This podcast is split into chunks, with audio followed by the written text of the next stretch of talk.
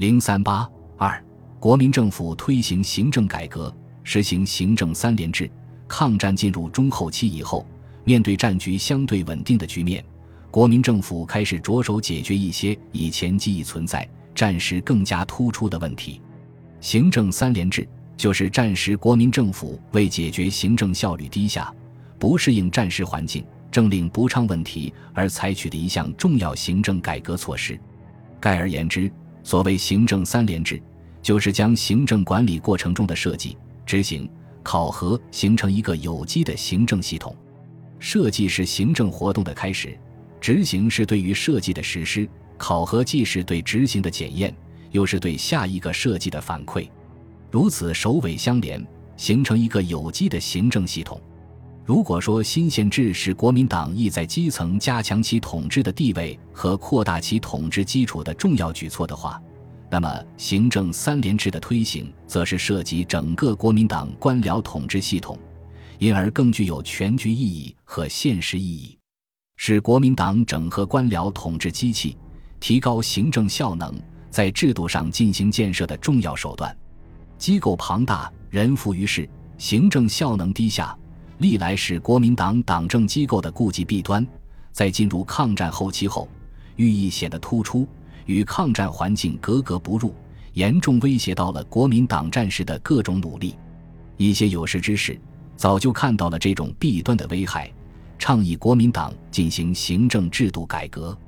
同时，伴随着国民党战时体制的不断独裁化，其权力运行机制出现了相互矛盾的情形。例如，一些需经几道法律手续方可解决的事情，凭蒋介石的一道手令便可使其简单化。各部门相互推诿事权，敷衍塞责，事事上报，不见手令，不敢做主。一些相关部门行政法律程序成为走过场。这种状况造成的后果是，使权力运行复杂化，并形成文牍主义的恶劣官风。一方面是蒋的手令使权力运行简单化。表面化，与此同时，又造成权力运行混乱化、复杂化，许多部门因不明职权，使违法乱纪之事层出不穷。显然，上述状况的存在是极不利于抗战大局的，也是蒋介石实行个人高度集权统治的一个严重障碍。在这一背景下，国民党决定进行行政三联制的行政改革。一九三九年十一月。国民党五届六中全会推举蒋介石重新担任行政院长，为推行行政三联制的行政改革做人事上的准备工作。次年三月，蒋介石就在中央人事行政会议上做了行政三联制的训词，首次提出行政三联制的主张。同年七月，蒋介石向国民党五届七中全会提交了题为“总裁交议拟设置中央设计局统一设计工作”。设置党政工作考核委员会，以立行政三联制基础案的提案，在该提案中，他表明了主张实行行政三联制的理由：凡政治经济之设施，必经设计执行考核三者之秩序，不有精密之设计；无以立事业之推进，不有切实之考核，未有查执行之进度。蒋介石承认，在政府机关中相互之间缺乏联系，因而进度迟滞。成效难期，为纠正上述之缺点，于国防最高委员会设置中央设计局，另设置党政工作考核委员会。五届七中全会之后，国民党开始正式实行行政三联制。蒋介石又于一九四一年二月先后发表了《党政工作考核之责任与工作要旨》《中央设计局之使命及其工作要领》作为指导性文件。上述蒋介石的三篇训词和一项提案，就构成了行政三联制的基本理论和实施要领。根据蒋介石的行政三联制大纲，行政设计的基本要点：一为计划需要与预算相联系；二为根据工作的轻重缓急来制定年度计划与经费支出；三为从各部门预算的百分比中确定各部门的工作中心。关于行政执行。蒋介石认为，要改变国民党机关中的涣散现象，首先要建立幕僚长制度，并实行分层负责制，使人人明确职责，不相互推诿。其次要命令下级机关执行工作，并监督指导。幕僚长制度是蒋介石为行政执行而专门设计的，他脱胎于军队机构中的参谋长这一职务，其用意就是指定一名专人负起机关内部事务的总责任。机关内部的任务完全由幕僚长负责，主管长官可以有时间去主持要务与考虑较大的问题。这一制度对于加强蒋介石个人权力机制有直接作用，因而蒋介石对此十分重视。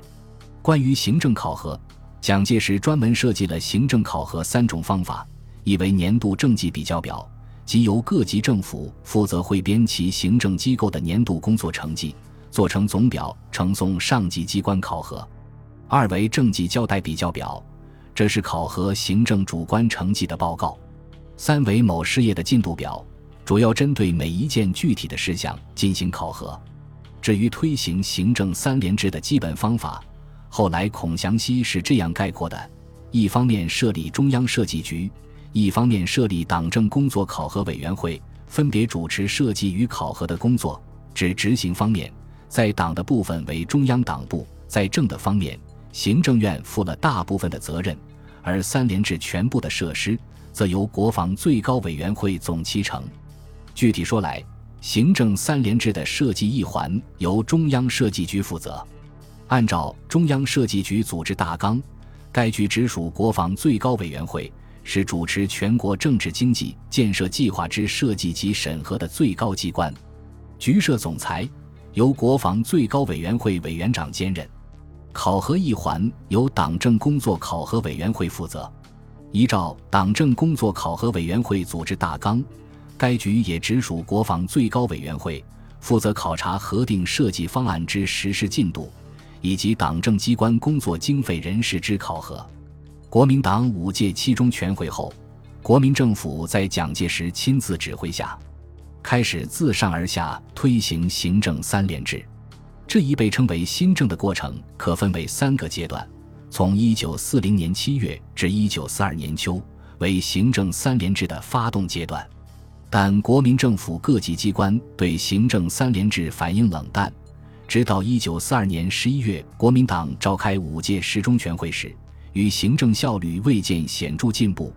不遵从计划与不遵照计划执行。使行政三联制肢解割裂，名不副实。从一九四二年十一月至一九四三年九月，为行政三联制全面推行阶段。国民党中央鉴于行政三联制在各级机关未见实施，遂决定强令将这一制度向全国全面切实推行，规定中央各机关必须在一九四三年三月底以前，省市六月底以前。现九月底以前成立各级设计考核机构，并专门制定党的各机关设计考核委员会组织通则。在国民党中央的严厉督促下，各省市分别制定了本机关的实施细则。如四川省就制定了《四川省政绩考核委员会组织通则》十条。至此，行政三联制向下层缓慢推行。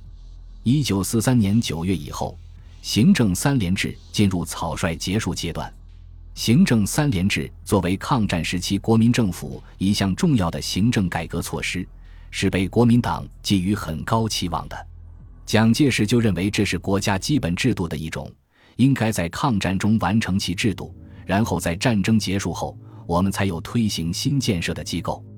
他曾被国民党的一些要人吹捧为是在现代政治制度上并无先例。国民党的官方学者也认为，行政三联制的实施是战时行政机构演进的第四阶段，是由平时政治转变为战时政治的完成。但是，行政三联制实施后，它对国民党战时政体的权力运行所起的积极作用十分有限。行政三联制的实施也并不像预期的那样收到什么实效。孔祥熙在总结行政三联制实行结果时承认，有三个普遍存在的毛病：一是多犯敷衍门面的毛病；二是多犯不相联系的毛病；三是多犯铺张夸大的毛病，并说字面所写的多与实际不符，或者连十分之二三都做不到。有人在研究后更认为，实际情形比上述国民党官方说法更糟，存在下列几方面的问题。一上级与下级不一致，党政各部门互相掣肘；二计划与预算脱节；三组织机构徒有虚名，法规命令繁复；四抗战后期，国统区士气低下，民心相悖，广大人民及中下层官吏对国民党政府缺乏信心，因而自上而下的推行行政三联制没有广泛的基础。难怪国民党内政部在实行之初就认为这一制度理想过多，难收实际效果。经济部也认为此制之推行，至多仅能维持原有之行政效率。因此，行政三联制的推行并没能消除国民政府行政效率低下的弊端，在行政上画幅朽为神奇，改变其权力运行中的混乱和涣散的局面。作为一种治标不治本的方案。他最后收效甚微，流于形式，走向失败是不可避免的。本集播放完毕，感谢您的收听，喜欢请订阅加关注，主页有更多精彩内容。